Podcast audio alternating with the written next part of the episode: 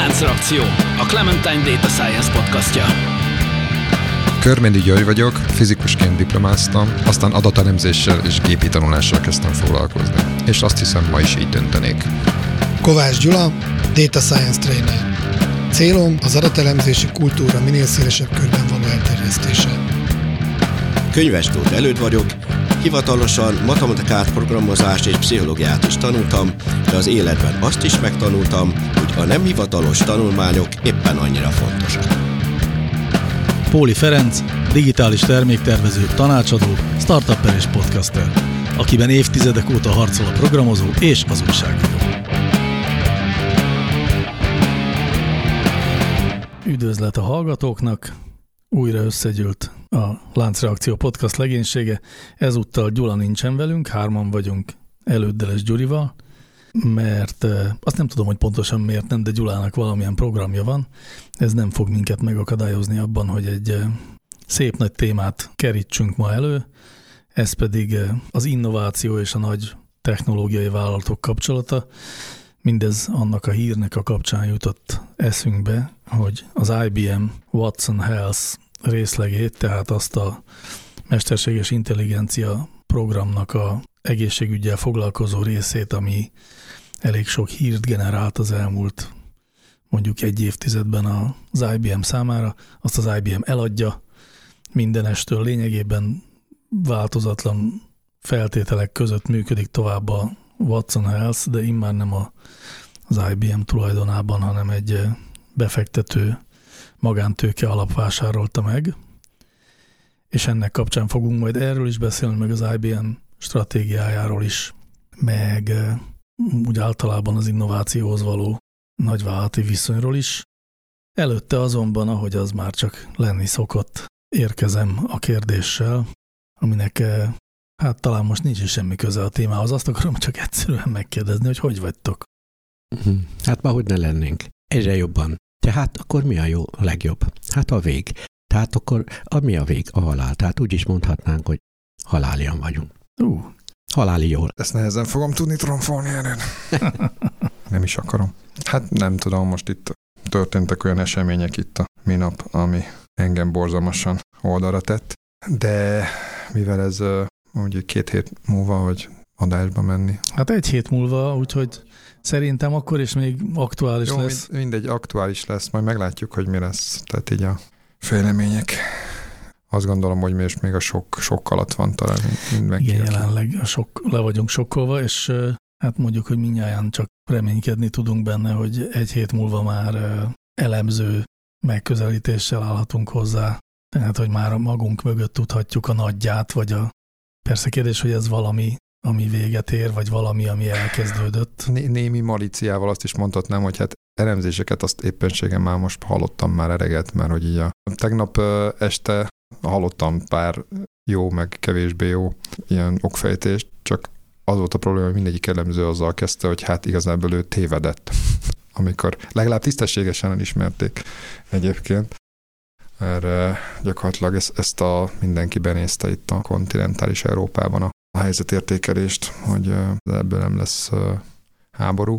Beleértve az orosz külpolitikai és belpolitikai elemzőket is, akik szintén, ahogy hallom, egyre másra jelentik be, hogy bizony tévedtek, ők se gondolták volna. Már, hogy... már kiket az orosz? Orosz, aha, igen, igen. Tehát or, or, hát orosz újságírók, orosz politikai ja, elemzők. Hát most nem tudom, hogy ott gondolom kétféle van az egyik, amelyik a politikailag függő, meg a másik, amelyik kevésbé függő. Most melyikre gondolsz? Itt természetesen a függetlenebbekre Függetlenebbekre? gondolok.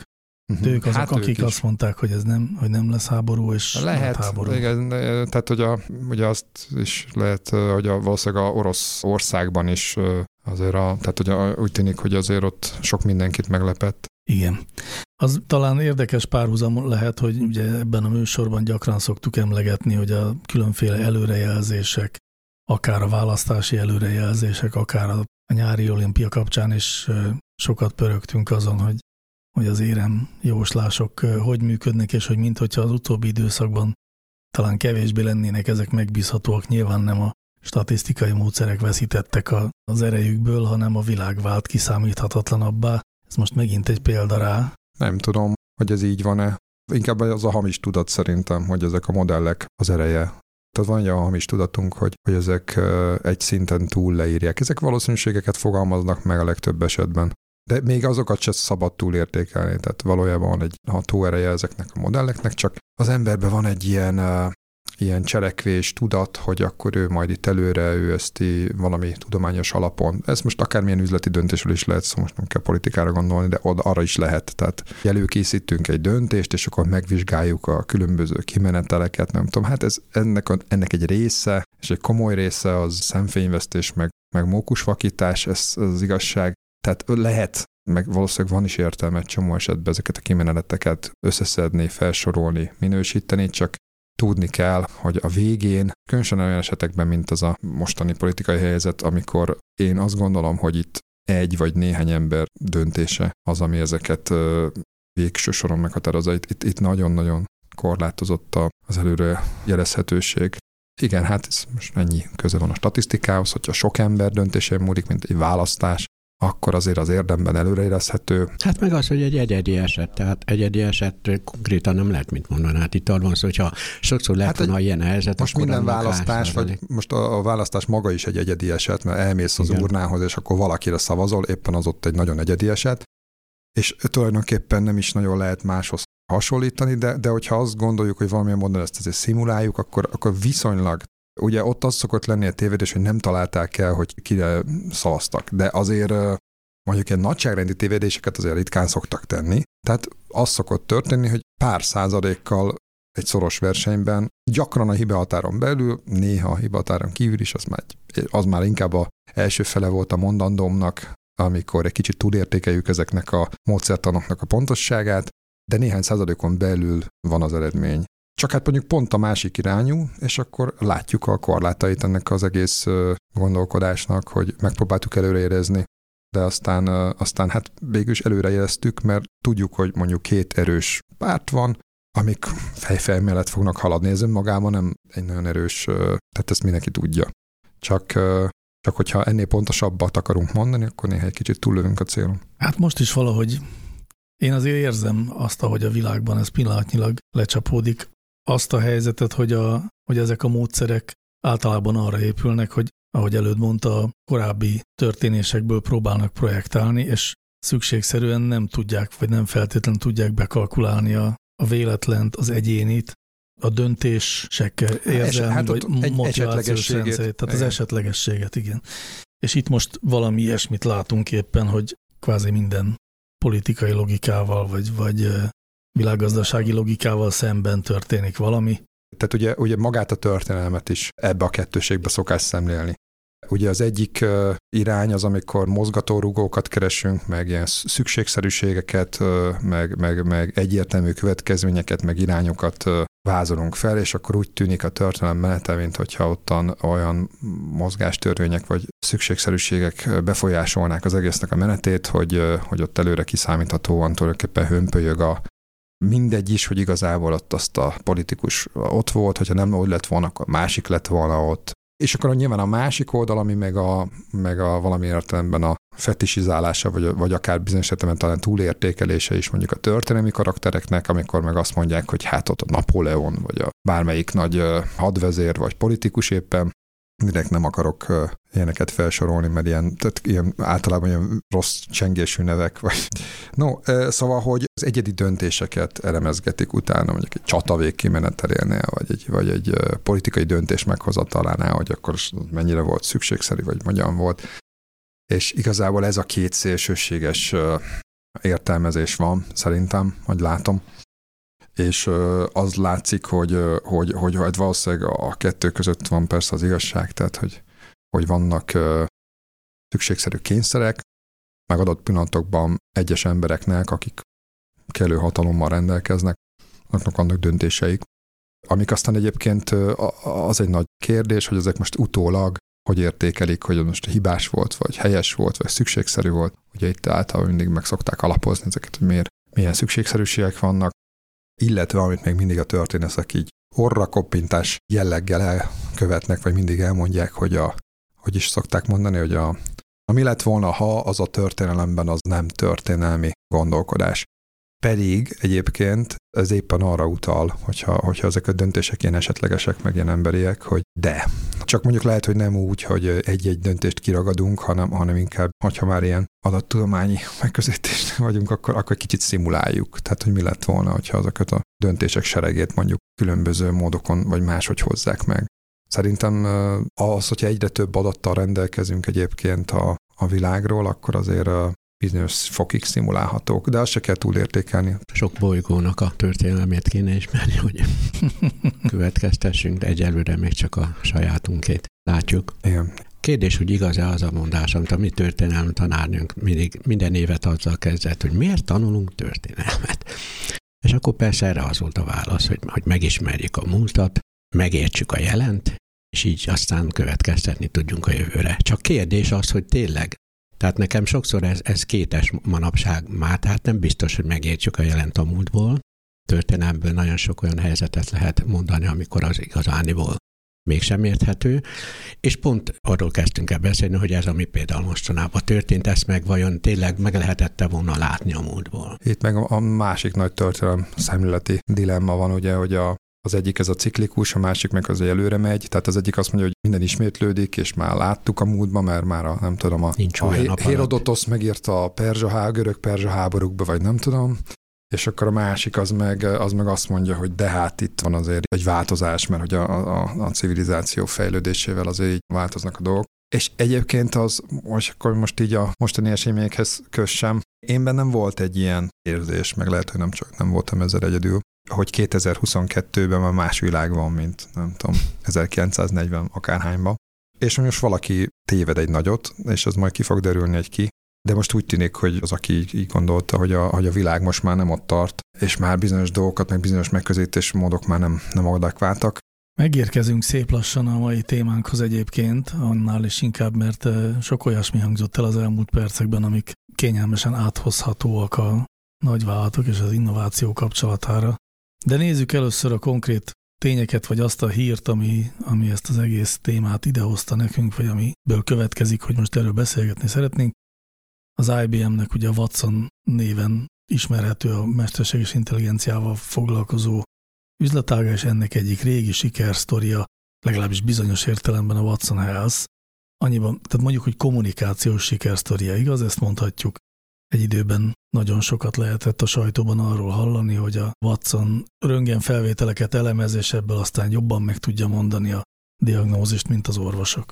Azt gondolom, hogy ha úgy mondjuk, hogy az IBM-nek a, kommunikációnájának a központi elemé, vagy az egyik központi elemét képezte mondjuk sokáig, akkor az talán eléggé visszafogott megállapítás. Az, hogy ez mennyire volt sikeres, már viszonylag az elejétől kezdve, vagy úgy a egy-két évet követően az már egy kicsit vitathatóbb, mert ott már az elején, viszonylag korai fázisban már voltak olyan hangok, amik különböző okoknál fogva ezt, ezt a megközelítést, meg az egésznek a működését azért kritizálták, súlyosan kritizálták. Itt most konkrétan a Watson Health-re gondolsz? Igen, igen. Tehát arra Watson, konkrétan a Watson megközelítésre, ami a mesterséges intelligencia alkalmazása a gyógyászatban? Igen, igen mondjuk induljunk, ha nem is az ókori görögöktől, de 2012-től mondjuk, amikor, amikor a datálható ez a legújabb kori kísérlete az IBM-nek arra, hogy egy ilyen újabb öndefiníciót adjon, ami egyébként sok szempontból szerintem nagyon sikeres volt, sőt, bizonyos értelemben túl sikeres. Ez pedig az volt, amikor ezt a Jeopardy vetélkedőt megnyerte az IBM Watson nevű nem is tudom, minek nevezzük, mert nehéz megnevezni, kreálmány, masina, nem tudom mi. Mert ugye a Deep Blue-t, amelyik ugye a sakkot nyerte meg, az még jóval könnyebb volt egy ilyen, nem tudom, sakkprogramnak nevezni. Ez struktúráját tekintve ez egy ilyen jóval összetettebb ilyen alkotás. Tehát ugye itt van egy, nyilván egy hardware oldala, egy csomó különböző komponens működik itt együtt, ilyen hatalmas adatbázisok, meg egyebek, meg egy ilyen érdekes ilyen kereső, meg ilyen valamiféle logika van mögötte, ilyen entitás kinyerések, meg egyéb dolgok így jól összekombinálva. Tulajdonképpen a, ugye, ugye a Jeopardy-be is, ahogy ezt összerakta az IBM, az egy eléggé meggyőző demo volt, tehát ugye azt mutatta meg, hogy óriási adatbázisokat, óriási tudásbázisokat lehet már feldolgozni. Ezekbe gyakorlatilag szabad szavas módon bekérdezve, némi rafináltsággal, mert ezek még ugye ilyen manapság divatos ilyen nyelvi modelleket igazából még nem igazán tartalmaztak, de elő lehet állítani olyan struktúrákat, amiben úgy be lehet kérdezni ezekkel a szabad szavakkal, hogy egész pontos és jópofa válaszokat kapunk rá. Ha ez egy kicsit meg van könnyítve az életünk, akkor különösen. És a Watsonnál, a, tehát a Jeopardy-be azért az megtörtént, tehát ez a kérdés feltevésnek azért volt egy olyan jellege, ugye például az, hogy választani kellett válaszok közül, tehát nem, nem nyíltan kellett válaszolni. Szóval egy érdekes formátumban van nekem műveltségi vetélkenek, hogy a kérdést felteszik meg, hogy a választ várják rá, de egyébként ezt leszámítva, hogy lényegében válasz lehetőségek vannak, négy darab válasz lehetőség, és azok közül kiválasztani azt, hogy, igazából melyik a válasz, az jóval egyszerűbb feladat, mint mondjuk, hogy ezt tényleg nyíltan kell megtenni, mert akkor értelmezni kell, sokkal inkább értelmezni kell a kérdést, sokkal mélyebben, és akkor arra máshogy kell választ adni. Egyébként az egy most egy kitérő, hogy időközben ugye ezekkel a transformer modellekkel lassan oda fejlődött a technológiánk, hogy tulajdonképpen 2022-ben, tehát 10 évvel később meg lehetne csinálni ezt a, ezt a Jeopardy-t már úgy is, hogy, hogy, hogy, az, a, hogy az tényleg válaszol nagyjából. Nem lenne tök, teljesen tökéletes, de egész ügyes lenne a válaszban. Nem abba, hogy, hogy egyébként a tudás az, az persze tudná, tehát nem tudom, a londoni olimpián, nem tudom ki mekkorát dobott a gerejjel, vagy, vagy miért volt az érdekes, tehát hogy, hogy ugye ilyesmi típusú kérdések voltak ebbe a jeopardy Na de hát ugye tök jó volt a demo, de hát ugye a, a, ahogy, amennyire ugye a sakszámítógépnél nem lehetett látni azt, hogy, hogy a, abból mondjuk milyen üzleti haszon származhat, már ilyen közvetlen.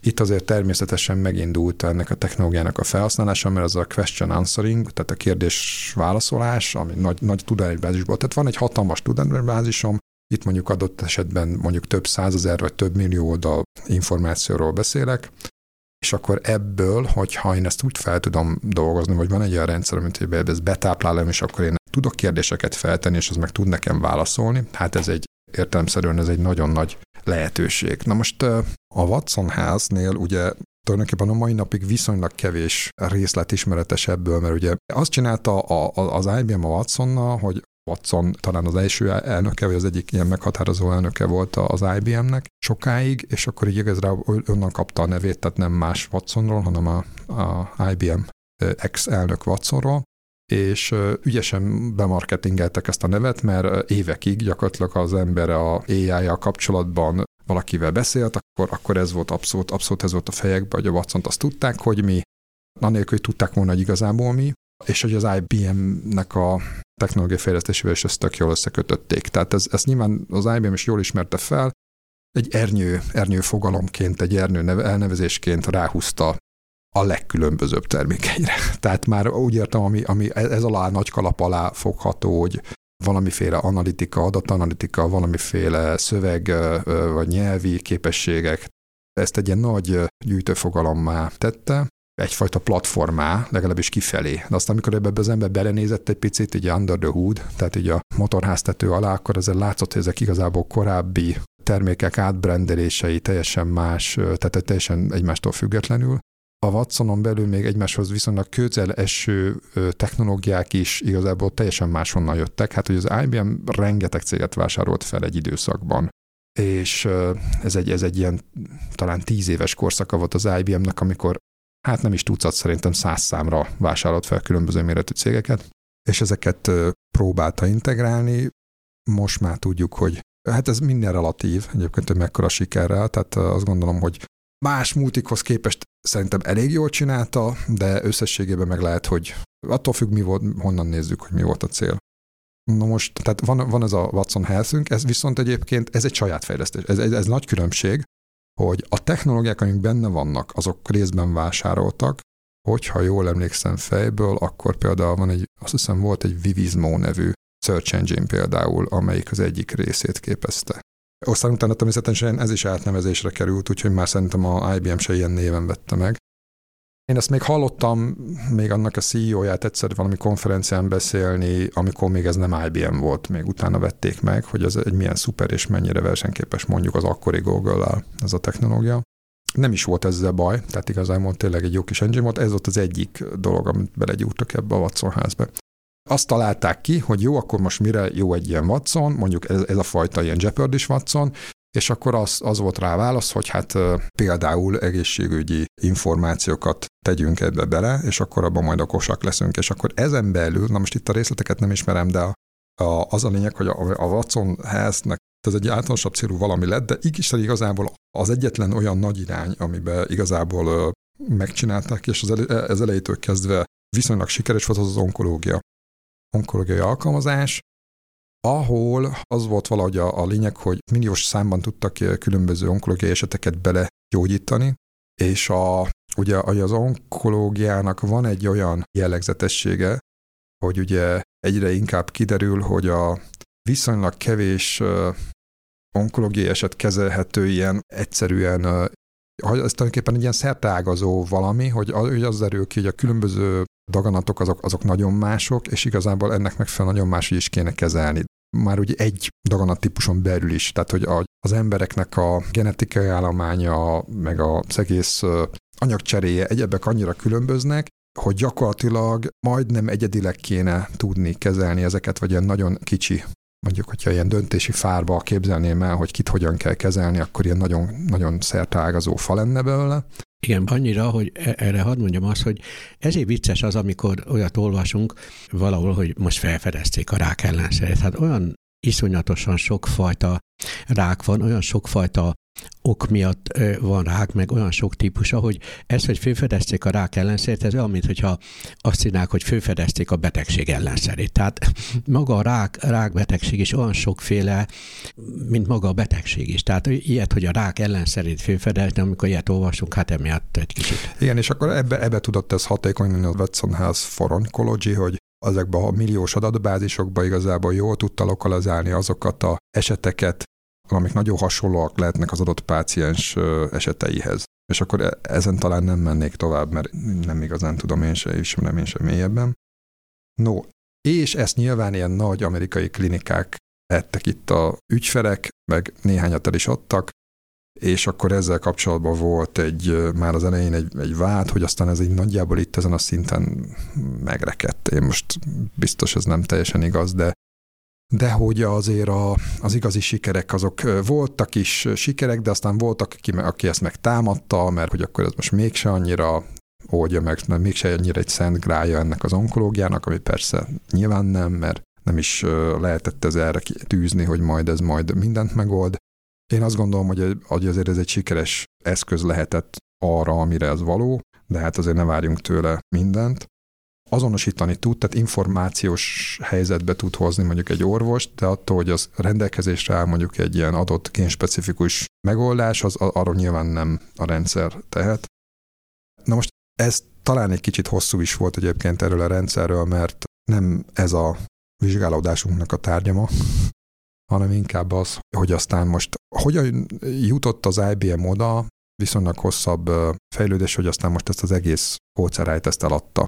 Na most itt ez lehet a hír, hogyha valaki nem nagyon ismeri az IBM, mert mi, mi történik, már pedig valószínűleg az, az emberek többsége, vagy akár a hallgatóink többsége nem annyira napra kész, akkor én, én mondok egy-két dolgot erről. Először is azt mondom, hogy aki mélyebben érdekli a téma, YouTube-on van egy, most már lassan két éves, de azért még mindig eléggé naprakésznek tekinthető The Decline of IBM, tehát az IBM anyatlása nevű, azt hiszem, hogy ilyen egy órás videó, ami egy eléggé ilyen dokumentarista jelleggel összefoglalja az, az elmúlt évtizedeit gyakorlatilag az IBM-nek. Tulajdonképpen azért onnan indulunk, hogy valamikor a 60-as, 70-es években az IBM egy ilyen megkerülhetetlen hatalmas, de még a 80-asban is szerintem egy megkerülhetetlen hatalmas mega, mega, megalitja volt ennek a, az egész informatikának. Tehát a üzleti informatikának különösen. Tehát azt, azt elképzelni se tudjuk. Tehát most itt vannak ezek a nagyok, hogy, hogy nem tudom, az öt nagy, de IBM a maga korában a helyzeti pozícióját illetően sokkal nagyobb volt. Tehát, a, tehát egy, egy abszolút meghatározó technológiai óriás volt. Hát eleve a neve is, hogy business machine, tehát hogy... I- igen, igen. De, de hogy hogyan fejlődött ez a, a történelme úgy, hogy ezt most kivezetne innen, tehát de, de egy nagyon hosszú történet ez, hogy évtizedes, több évtizedes történet, hogy hogyan mennek itt különböző irányokba. De én most csak erre a legutolsó korszakra fókuszálnék, ugye az 2012-ben kezdődött, ugye olyan 14-15-től kezdve jelentek meg ezek a különböző Watson termékek, és elindult egy nagy átalakulás az IBM-ben, Egy korábbi nagy irány az volt, hogy például ugye, ugye nagyon sok szerviz tevékenységet vállalt a cég, illetve olyan típusú olyan kiszervezést, tehát ilyen cégek gyakorlatilag rábízták az informatikai működésüket, és akkor igazából ott átvettek embereket, osztályokat, részlegeket. Ez volt a, most az új, legújabb átalakulásának a nagyon nagy elem, amikor ez a Kindrill nevű cégbe lényegében leválaszt, tehát ketté választották az IBM-et, ez tavaly lett hivatalos valamikor évvége fele, de már egy korábbi folyamat volt, amikor gyakorlatilag teljesen ketté választották a céget, és az összes ilyen szolgáltatás jellegű tevékenységet ide, ide ki szervezték. Ez egyébként sokkal meghatározóbb dolog, csak ez, mivel nem tudja senki mi az a Grindrill, meg az IBM-nek a belső idejét, ez sokkal, sokkal nagyobb. A Watson House az egy, ehhez képest egy jelentéktelen téma, de azt is, tehát hogy a, tulajdonképpen ugye egy, egy indiai, hát ugye most az összes nagy big tech indiai vezetője van, a IBM-nek is egy indiai vezetője lett, ugye a, a korábbi, a Ginny Romatti, az majdnem tíz évig vezette, ha jól emlékszem az IBM-et, vagy még tovább, nem is tudom. És aztán ő, ő tulajdonképpen őt váltották le, szerintem három éve kell. 2020 április 1 mondott le. Ó, akkor kettő éve. Igen. És ez azért érdekes ez a Decline of IBM, amit uh, hivatkoztam az a YouTube-os videó, mert ebben már benne van az utalása erre az új vezetőre, és hogy igazából itt a stratégiai változás is meg fog történni, és ez tulajdonképpen a nagyon egyébként negatív kicsengésű cím ellenére tulajdonképpen felcsillant egy ilyen reménysugár. De legalábbis az IBM-mesekkel, vagy, a, vagy azoknak a számára, hogy, hogy azért mégis lesz valami fényes jövő, mert hogy azok a, a hosszú távú stratégiai, mondjuk az, hogy hibásnak bizonyuló irányok, azok ugye most megváltozásra kerültek, és most azért egy sokkal fókuszáltabb. Tehát a, ha egy mondatba akarom megfogalmazni, sok probléma volt az IBM-ben, talán az egyik legnagyobb probléma az a fókuszáltság hiánya volt. Borzasztóan sok mindennel foglalkoztak, tehát a, leg, a legfontosabb attribútum az IBM-nek ugye történelmileg az, hogy nagy. És akkor most egy hosszú hatásszünet, és még egyszer elmondanám, hogy nagy, meg még körülbelül ötször, és utána következne bármi más.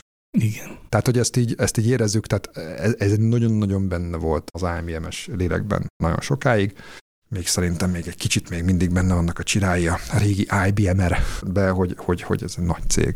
És uh, emiatt ugye föl is vásároltak sok mindent, és, és egy borzalmasan defókuszált cég lett belőle, és szerintem most már nem szerintem, tehát láthatóan évek óta az zajlik, hogy baltával-e vagy precíziós lézerrel, azt nem tudom, de, de nagyon-nagyon intenzíven és tudatosan vagdossák a különböző leágazásokat és az egyik, akkor most így a Watson engem ez egyáltalán nem lepett meg, hogy, hogy ezeket az irányokat, ezeket beszüntetik. Tehát, hogy, hogy lényegében értékesítési szempontból, meg mindenféle szempontból ez így. Tehát a Watson House az valószínűleg hogy el is adták, tehát hogy valószínűleg önmagában ez egy működő üzlet, tehát nem azt jelenti, hogy ez önmagában csőd lenne, nem, ez egy ilyen kis működő üzlet, csak egyszerűen úgy lógott ez a nagy szervezeten, hogy egy egy ilyen plusz, és nagyon sok ilyen plusz, ilyen nem is tudom micsoda elem volt rajta, amik így egymástól egy picit szervetlenül működtek, meg néha egy kicsit össze is akadtak egymással. Úgyhogy ez egy eléggé természetes folyamat szerintem, hogy a, most erre a, ugye alapszót erre a cloudos, AI-os irányra fókuszál a, egyre inkább az IBM, meg azokra a néhány kor technológiára, ami azért neki így hagyományosan megvan, és akkor azokba próbál sokkal fókuszáltabban ütőképes lenni, és tulajdonképpen minden mást eladott, meg leválasztott, meg külön választott. Én ezt így filozófiailag úgy tudnám valahogy felfogni, tehát az IBM azért kezdetben mindig arról volt híres, hogy az eszközöket megadta, akár a hardware, akár a szoftver, és ugye néha nagy a kísértés, hogy akkor ezekkel az eszközökkel még azt is fölvállalni, hogy, hogy éppen mit csinálni vele, hogy, hogy, hogy az üzletbe, hogy belefonja, vagy az egészségügybe. Tehát itt azt látom, hogy az IBM néha így eltolódott olyan irányba, hogy most nem az eszköz biztosítsa csak, hanem magát egy konkrét tevékenységet is, mint például ez a orvosi szoftver, ez már igazándiból az ő hagyományaiban nem, nem, nem illik bele. Hát igen, na, hát egyszerűen kilép belőle, és a másik az, hogy uh, tulajdonképpen mi volt az a pszichózis, ami mentén elhitték, hogy ez mondjuk működhet. Pedig az, az, az, az lehetett látni, hogy annyira speciális dolog, meg annyira speciális szereplőknek értékes. Hát például mi ugye IBM partnerek vagyunk, tehát azért ismerem egy picit közelebbről ezt az egészet. Az lehetett látni például, hogy itt Európában mondjuk akár egy partnernek, tehát ugye nekünk nyilván az összes olyan technológia, ami, ami mondjuk ilyen értelemben ilyen okos technológia, vagy AI, vagy bármilyen, az nekünk eredendően érdekes, tehát az, ami foglalkoznánk vele. Ennél például abszolút nem lehetett látni, hogy ebből, ebből hogyan és kinek lehetne itt bármilyen akár Magyarországon, de akár még így Európába is, hogy, hogy ez kinek és hogyan, és Szóval mi közöm lehetne nekem ehhez, és semmiféle kapcsolódásom nem is volt soha. Igen, mert... meg hát mint eszköz, tehát szerintem, bocsánat, előbb egy hasonlatot még akartam mondani, de még ide is illik, hogy hát olyan, mintha mondjuk egy, egy, egy autógyártó cég egyszer csak azzal kezdene foglalkozni, hát akkor hova menjünk az autóval, meg hogy hogyan vezessük. Tehát, tehát az már, akik az autót megveszik, az azoknak a dolga. Tehát az IBM-nek én azt látom, mindig az volt a szerepe a világban, az üzleti világban is, hogy ők adták az eszközt, meg a szoftvert, de nem ők használták. Most azért mondanék kellene egy picit, mert ebbe, ebbe egyébként vala, valahol igazad van. Csak hogy az történt a világgal, hogy ez igaz volt a 70-es, meg a 80-as, meg még a 90-es években is, hogy a, hogy a technológiai szállítók voltak a meghatározók, csak aztán ugye átalakult. Tehát ha más nem mondok, ott a Google, ami egyetlen szolgáltatással gyakorlatilag azzal, hogy egy keresőbe beírod, hogy könyves tót előd, ezzel az egyel lett nagy cég. És tulajdonképpen mai napig domináns a működésében ez. Tehát nagyon sok minden mást is csinál, meg valószínűleg az embereknek a túlnyomó része a Google-ben mással foglalkozik, de ha megnézem, hogy mitől nagy a Google ma, az ettől a keresőtől nagy. De nem attól, hogy, hogy ezt mire használják. Tehát akik használják, azok azoktól nagy, ne, attól ez nagyok, már hogy egy, mire használják. Na, tehát az, állításom, hogy itt már nem egy dobozt veszel meg mondjuk, amit aztán utána használod a céljaidra.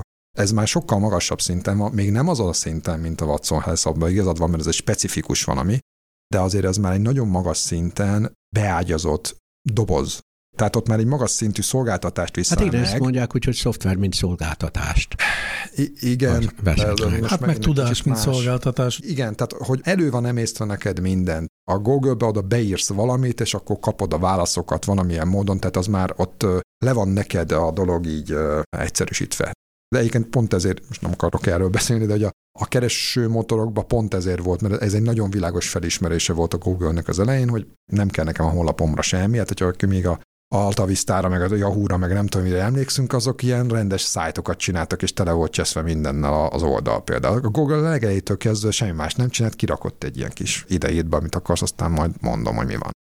De nem akartam ebbe elvinni, az a lényeg, hogy abba, abba alapvetően igazad van, hogy ez egy, tehát régen ez máshogy volt, akkor, akkor sokkal inkább ilyen alap meg elemi dolgokat árultak a cégek, most meg egyre inkább komplexebb valamiket. Hát most az, az Apple az például a technológiát árul nagyon nagy részben, de most már nagyon-nagyon nem arról szól az Apple, hogy ott van egy telefon. Tehát attól, amit az Apple-nek igazán versenyképes, mondjuk gyakorlatilag mondhatni a fasorban nincsenek sok szempontból a, például a profitabilitásban elsősorban a többi mobiltelefongyártó, hogy, hogy hát eleve az, hogy így hivatkozok rá egy mobiltelefongyártó, az kicsit vicces, de mindegy. Tehát, hogy most maradjunk az, hogy többi mobiltelefongyártó, hát az, hogy ez egy, az egy hatalmas ekoszisztéma kezdve a zenehallgatástól rengeteg mindenen át, ugye most már a fizetési rendszerrel, a mindennel, és akkor igazából már ez se egy mobiltelefon, abban az értelemben, hogy a Nokia gondolta valamikor, hanem valami egész más. De most ezt tényleg nem akartam erre, mert, mert itt lett volna egy más irányunk, ugye, mert ugye alapvetően ugye az innovációról akartunk beszélgetni a nagy cégek viszonyáról, és azért karistoltuk. Ugye összeakadtam én itt egy nem túl hosszú cikkel, amikor a, tulajdonképpen az a felütése, hogy az innováció az lelassul, és ennek a nagy technológiai cégek az okai. Ez a cikk, ez igazából ez egy ilyen beharangozó cikk, valójában egy májusban megjelenő könyvhöz. Ezt értelmezi, ezt a, ezt a jelenséget, hogy a big tech-eknek az innovációhoz való viszonya. Egyrészt ugye az IBM példáján most azt láttuk, hogy, a, hogy az IBM mondhatni nem volt igazán sikeres az elmúlt években legalábbis most a, a versenytársakhoz képest, most nem önmagában, de ugye itt elválasztanám nagyon a kettőt, magát az innovációt, meg utána abból való pénzcsinálást. Az IBM azért nem magában az innovációban volt sikertelen, abba csináltak tök jó dolgokat, de ezeknek a tök jó dolgoknak egy jó része sose lett igazából nagy üzlet. És egyébként ennek az oka lehet, hogy az volt, hogy az IBM már akkor is nagyon nagy cég volt, és ez egyébként igazolja ezt a, ezt a, ezt a dolgot, amikor ők ugye ebbe belekezdtek 15-20 évvel ezelőtt az a folyamat, vagy még korábban elkezdődött. És hogy ezekből sose tudtak igazából sikeres termékeket gyártani, legalábbis üzletileg, tehát hogy nem volt, hanem, hanem mellettük felnőtt az összes többi nagy, aki gyakorlatilag akkor született részben, vagy még sokkal-sokkal kisebb volt, akik viszont sikeresen csináltak meg akár egészen kis dolgait a, a világnak, és akkor hát most itt nyilván a Facebook, Google, ezekre gondolok, és most arra, mondjuk piaci értékeltségre sokkal nagyobb cég lettek, mint az IBM. Ugye szokás, még mai napig hallottam ilyen például IBM-eseket, hogyha mondjuk a Facebookról szó kerül, de nem csak ők, egyébként más is. Hát az gyakorlatilag ilyen hirdetésekből az árbevétel, az gyakorlatilag egy ilyen tök egyszerű, tök primitív, ezért csináltak egy weboldalt, izé, semmi. Ez még a mai napig benne van ez a mentalitás, amiben egyébként van igazság, de, de hát hogyha meg a... A sikerességet nézzük, akkor Igen. ugye mire, mire vagyunk olyan, mindig elmesélem, hogy milyen élénken él az emlékezetemben az a 2000-es évek elején egy konferencia, amikor a Népszabadság akkori főszerkesztője nyilatkozott arról, hogy hát van ez az internet dolog, hát a jó pofa fiatal srácok itt ilyen kedvesen csinálják ezt az internetes izét, aztán, de hát természetesen a papírújságnak nem lesz soha konkurenciája. Pedig akkor már vége volt a printnek. Már akkor, Akkor- azért, a, aki akkor azért már- tudta, hogy Volt erről beszélgetés, hogy Igen. egyszer majd vége lesz a printnek, és a printnek nincs vége, egyébként még mindig. Print persze, egy, de egy most a, már, már az üzleti, profitábilis üzletág, de Igen, igen, a igen. méret az Mind- lényegesen mind, csökkent. mind, mind domináns mondjuk média csatorna, vagy bármi. Igen. Na, csak mint párhuzamot hoztam ide, de egyébként az meg még érdekes, hogy nem tudom, össze lehet-e foglalni egy-két mondatban az, hogy mit is szokás ma akkor haladó módon gondolni a innováció és a big tech kapcsolatáról. Ugye az a, az a kettősség van, most hogy kicsit, kicsit a data science-re itt ö, ráfokuszálva a végén, de egyébként az egy általános, szerintem az informatikában egy általános jellemző, hogy a próbálnak a, a big tech ebbe folyamatosan pozíciót fogni. Ezeknek különböző módszereik vannak, például az, amikor felvásárolok egy feltörekvőt, de azért ettől azért a többségük eléggé óckodik. Tehát az látszik, hogy ez inkább egy ilyen végső lehetőség, inkább máshogy próbálkoznak, és ugye próbálják a, a helyet keresni, tehát az elmúlt években ugye nyilván ez a cloud szolgáltatás e körül, e körül volt sok minden. Ez, ezt ugye az Amazon ennek a érdekes, hogy egy outsider. Tehát ugye az Amazon az ugye egy kereskedő cég, és ugye elkezdte a kapacitásait, a szerveres kapacitásait dömpingáron cloudba eladni, és ez baromi sikeres lett. És utána egy kicsit ilyen követőleg ment utána mindenki más, és mai napig tök domináns, a, vagy, vagy nagyon erős szereplő ezen, a, az Amazon. És akkor egy, egy időben, tulajdonképpen még mindig, de azért most már így kicsit talán árnyalódott a dolog, de ugye minden arról szólt, hogy cloud, cloud, cloud, cloud. Tehát, hogy ki volt adva mindenhol, mindenkinek clouduk. És most ez egy picit már szerintem megint árnyalódik. Nyilván technológiai értelemben ez, ez evidencia, de az, hogy például hogy ezek a hibrid, meg private cloudoknak a eljövetelével azért, azért ez erősen árnyalódott az eredeti modell. Tehát az, hogy ki, miért, pontosan hol fog pénzt keresni, meg pénzt kapni. És ez még szerintem elég dinamikusan változik. Hát az AI-ban ott, ott meg ugye van egy olyan folyamat, mindenhol máshol is, de az AI-ban ez nagyon tapintható, hogy ott meg a open source. És hogy ez, ez meg ugye az akadémiai vonal, és onnan jön ez, hogy gyakorlatilag megjelenik egy algoritmus, megjelenik valami fejlesztés, az vagy egyből kapásból open source, vagy nagyon gyorsan megjelenik ugye egy open source verziója, vagy valami hasonló, ami körülbelül ugyanazt tudja. Ugye például a transformereknél az most nagyon jól megfigyelhető, hogy ugye az, az Open AI elkezdte ugye publikálni ezeket a GPT algoritmusokat, a GPT1, GPT2, és akkor hirtelen a GPT3 az már nem volt publikus, és akkor eltelt, én nem tudom, inkább hónapokban mérhető idő, mint években, és már ott van valami olyan githubos megvalósítások, amik, amik azt hiszem, hogy Open, nem is tudom a nevét, de tehát, hogy, hogy gyakorlatilag azt kínálja, hogy ez most azt fogja tudni, mint a GPT-3, vagy a más hasonló BERT, vagy ö, egyebek. És ö, hiába is akarnak pénzt kérni ezért, az, az látszik, hogy hiába is akarnának ezért önmagával pénzt kérni, ezért nem fognak tudni pénzt kérni, ez tök világos. Tehát nagyon hamar meg fog jelenni valami. És persze az, hogyha valaki ezzel a technológiával foglalkozni akar, abban investálnia kell, mert például a hardware-re, meg csomó szakértelemre rengeteget kell költenie, és azért a belépési küszöb az mondjuk egy, egy cégnek egyáltalán nem van alacsony, de tulajdonképpen maga az alaptechnológia, tehát az a vicc, hogy ami az igazi innováció, ami nem volt meg, ami igazán hiányzott mondjuk 5 vagy 10 éve, vagy nem tudom, ami az igazi novum, az tulajdonképpen nagyon gyorsan open source lesz, és letölthető lesz a GitHubról, meg elérhető lesz.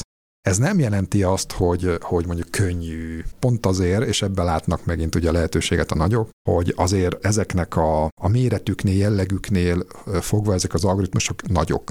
és akkor ahhoz valamilyen nagyobb architektúra kell, hogy az igazán működjön, meg leginkább a korpuszok környékén is van probléma, ugye, hogy ott meg nagyon sok adat kell ugye ezekben a nyelvi modellekhez, hogy ezek jól építsd fel, de én ebbe is várok egyébként előre, előrelépést, vagy már van is sok szempontból, persze elsősorban az angolban, és akkor itt van a, a kis nyelveknek egy ilyen, én, én egy ilyen dupla, vagy ilyen kettős lemaradásként azonosítom azt a folyamatot, hogy eleve kisebbek a korpuszok, mert a, mert a beszélt adatbázisok eleve kisebbek, és még kevesebb erőforrás is jut rá, meg még kevesebb ilyen open akármi, tehát hogy gyakorlatilag ilyen kettős, vagy még talán többszörös hatások is erősítik azt, hogy, e, hogy egy lemaradás van. Ezeknél a nyelveknél, de aztán persze a másik oldalról meg nyilván lehet accelerálni, hogyha lingvális megközelítések vannak, tehát erre is vannak irányok, hogy így akár több nyelvet is egyszerre betöltünk, és akkor majd mindegyiket fogja tudni. Nem tudom, kicsit szkeptikus vagyok. Visszatérve az innovációhoz, én azt gondolom, hogy az igazán innovatív dolgokkal, mondjuk ezen a területen is azért küzdenek ezek a nagyok. Most talán egyébként a, a Microsoft igen aktív még most például a, a transformerek terén. Ugye egyrészt az OpenAI révén, aki, ahova, amit tulajdonképpen most már többé-kevésbé instandoltak, de a saját jogon, tehát ott vannak ilyen saját irányuk is. Nagy kérdés szerintem azért még mindig, hogy igazából mit fognak tudni ebből eladni. Most egy kicsit már nem annyira friss, ugye, ugye a kép felismerő algoritmusok.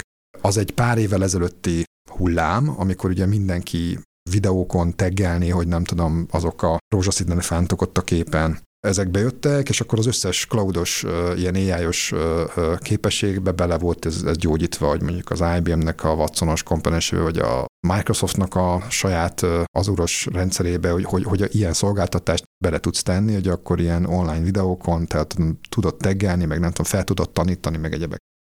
És hogy például, például az IBM azt hát most már talán két éve is, amikor egyszer csak jól kidobta az egészet, mert rájöttek, hogy egyrészt igen gyakran, amikor ilyen alkalmazásokat mondjuk tényleg csinálnak olyan cégek, akik mondjuk ilyen tehát ilyen szolgáltatást építenek, azok úgyis saját magáét fogja kendácsolni, mert nem elég jók azok a általános tudszok valamiért, ami, ami, amit én ottan kipublikálnak, de a másik gond, azt hiszem, mert azt hiszem hivatkoztak is rá, az éppen ezek az ilyen, ilyen isúk, ott voltak a példakép azonosító algoritmussal. Tehát, hogyha nem úgy van feltanítva, akkor nem fogja, nem tudom, a feketéket, meg a nem tudom, kiket felismerni úgy, és akkor ezzel mindenféle baj van. Tehát, hogy jobban belemész, akkor az innovációval, meg vajákosabb algoritmusokkal, de egyébként jönni fog ez a transformer modelleknél is, ezt már előre borítékolom, Szóval kiderül, hogy azzal mindenféle zűr van, és akkor jobb egyszerűen visszamenni az alapokra, és akkor mi szolgáltatunk, meg itt tudunk a felhőket adni neked, hogy itt akkor a klasztereket kap, vagy virtualizált, akármiket, rendszereket raksz itt össze egy két hét alatt, amit el se tudsz képzelni, és csak füzessél a hónap végén. Ugye összefoglalható talán úgy, hogy manapság az innovációnak része lett az üzleti modell innováció is. Tehát, hogy igazán Abszolút. az a alapkutatás, vagy alap tudás, amit megszerzünk mondjuk, mint nagy cég, de nem tudjuk aztán hogyan monetizálni, az értéktelenné válik számunkra, azt kidobjuk. Hát látjuk, hogy a nagyok milyen menetrendszerűen zárják be a nagyon sokféle szolgáltatásukat, ami egy-két, három évet él, aztán kiderül, hogy igen, nem, igen, igen. Ez, ez borzasztó sok rétege van, hogyha vissza akarnám azt most ütni, mert nagyon jót mondtál szerintem, de mint hogyha e, az üzleti modellek innovációjában lenne a legkevesebb igazi innováció. Tehát...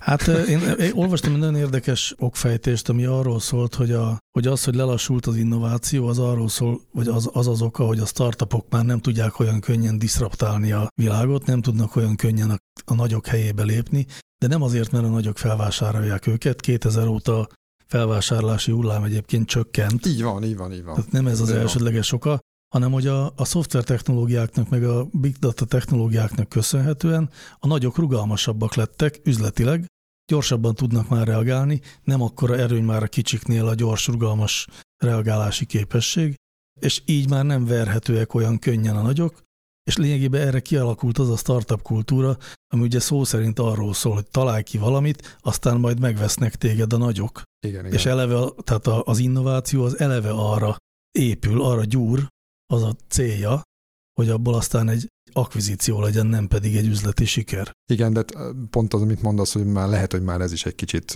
túl van a delelőjén az a igazán, Igen. mert hogy így, mert hogy, mert hogy most már nem ugranak annyira, tehát hogy inkább, inkább az vagy, majd akkor megpróbálják ezt saját maguktól, vagy valamilyen új szolgáltatásként. Igen. Igen, ezt a rugalmasságot szerintem úgy is lehet fogalmazni, hogy, hogy vannak ezek a piaci rések, és a multik, meg a nagyok most már arra is figyelnek, hogy, hogy ezeket is ugye rugalmasan ő, ők is foglalkoznak ezzel, tehát ne, ne, nehezebb ilyen kis piaci résekre startupokat alapítani, mert már a, a big tech is már ezt megtalálják. Hát igen, mindenki megtanulta Kialakítottak ezt egy a... olyan gyakorlatot, igen, hogy hogyan kell ezzel Mindenki megtanulta ezt, ugye nagyságrendekkel több ember ért például ezekkel a gépi tanuló algoritmusokhoz, ami egy, egy alapja, tehát ez mit tudom én, még akár tíz évvel ezelőtt is ez még egy olyan unikálisabb dolog volt, ma már hát, széles tömegek, tehát hogy most ez, ez, ez, ez tényleg nem egy nagy kaland. Na hát nagyjából azt mondhatjuk, hogy az IBM Watson Health is ennek a megközelítésnek lett a, az áldozata már, ha ez áldozatságot jelent, amennyiben Ugye a Gene Robetti utáni vezetője az IBM-nek azt mondja, hogy neki alapvető célja a cég, cégértékének a növelése, emiatt dobálja el azokat a egységeket, amik részben nincsenek fókuszban, részben nem, üzletileg nem olyan sikeresek. Ennek egy logikus lépése volt a Watson elszaladása, ami ugyan önmagában nagy bevételt, mármint hogy ilyen milliárd dolláros bevételt termel, de sok milliárdba kerül a fenntartása, tehát praktikusan veszteséges. Nem, én szerintem nem, nem. Tehát én nem tudom a, a részleteket. Én, én azt gondolom, hogy önmagában az egy működő üzlet, csak egyszerűen nem fér bele. Tehát túlságosan defókuszált a, a cég, és a fókusz, tehát hogyha növekedni akar, akkor, akkor kell egy fókusz. Tehát mondjuk az értékesítőknek, a, a marketingnek, mindennek kell legyen egy fókusza, kell legyen egy üzenete a cégnek, hogy mit árul. Igen. És hogyha te annyi mind, tehát te mindent is árulsz, mert egyébként ez, ez ilyen vicc téma volt, de gyakorlatilag mindent is árultak, és még ennél az a durvább, hogy gyakran ugyanarra üzleti problémára, ugyanarra a feladatra több, akár két, három, négy, ötféle IBM-es belső megoldás is létezett. Na most onnantól kezdve egy kannibalizáció van, meg egy belső húrás van, hogy igazából éppen most ki miben érdekelt, hogy most akkor igazából mit is kínáljanak az ügyfélnek. Mondjuk adott esetben akár szuboptimális megoldást. Igen. Na jó, hát idáig jutottunk ma a, a nagy cégek és az innováció kapcsolatának boncolgatásával. Köszönjük szépen a figyelmet!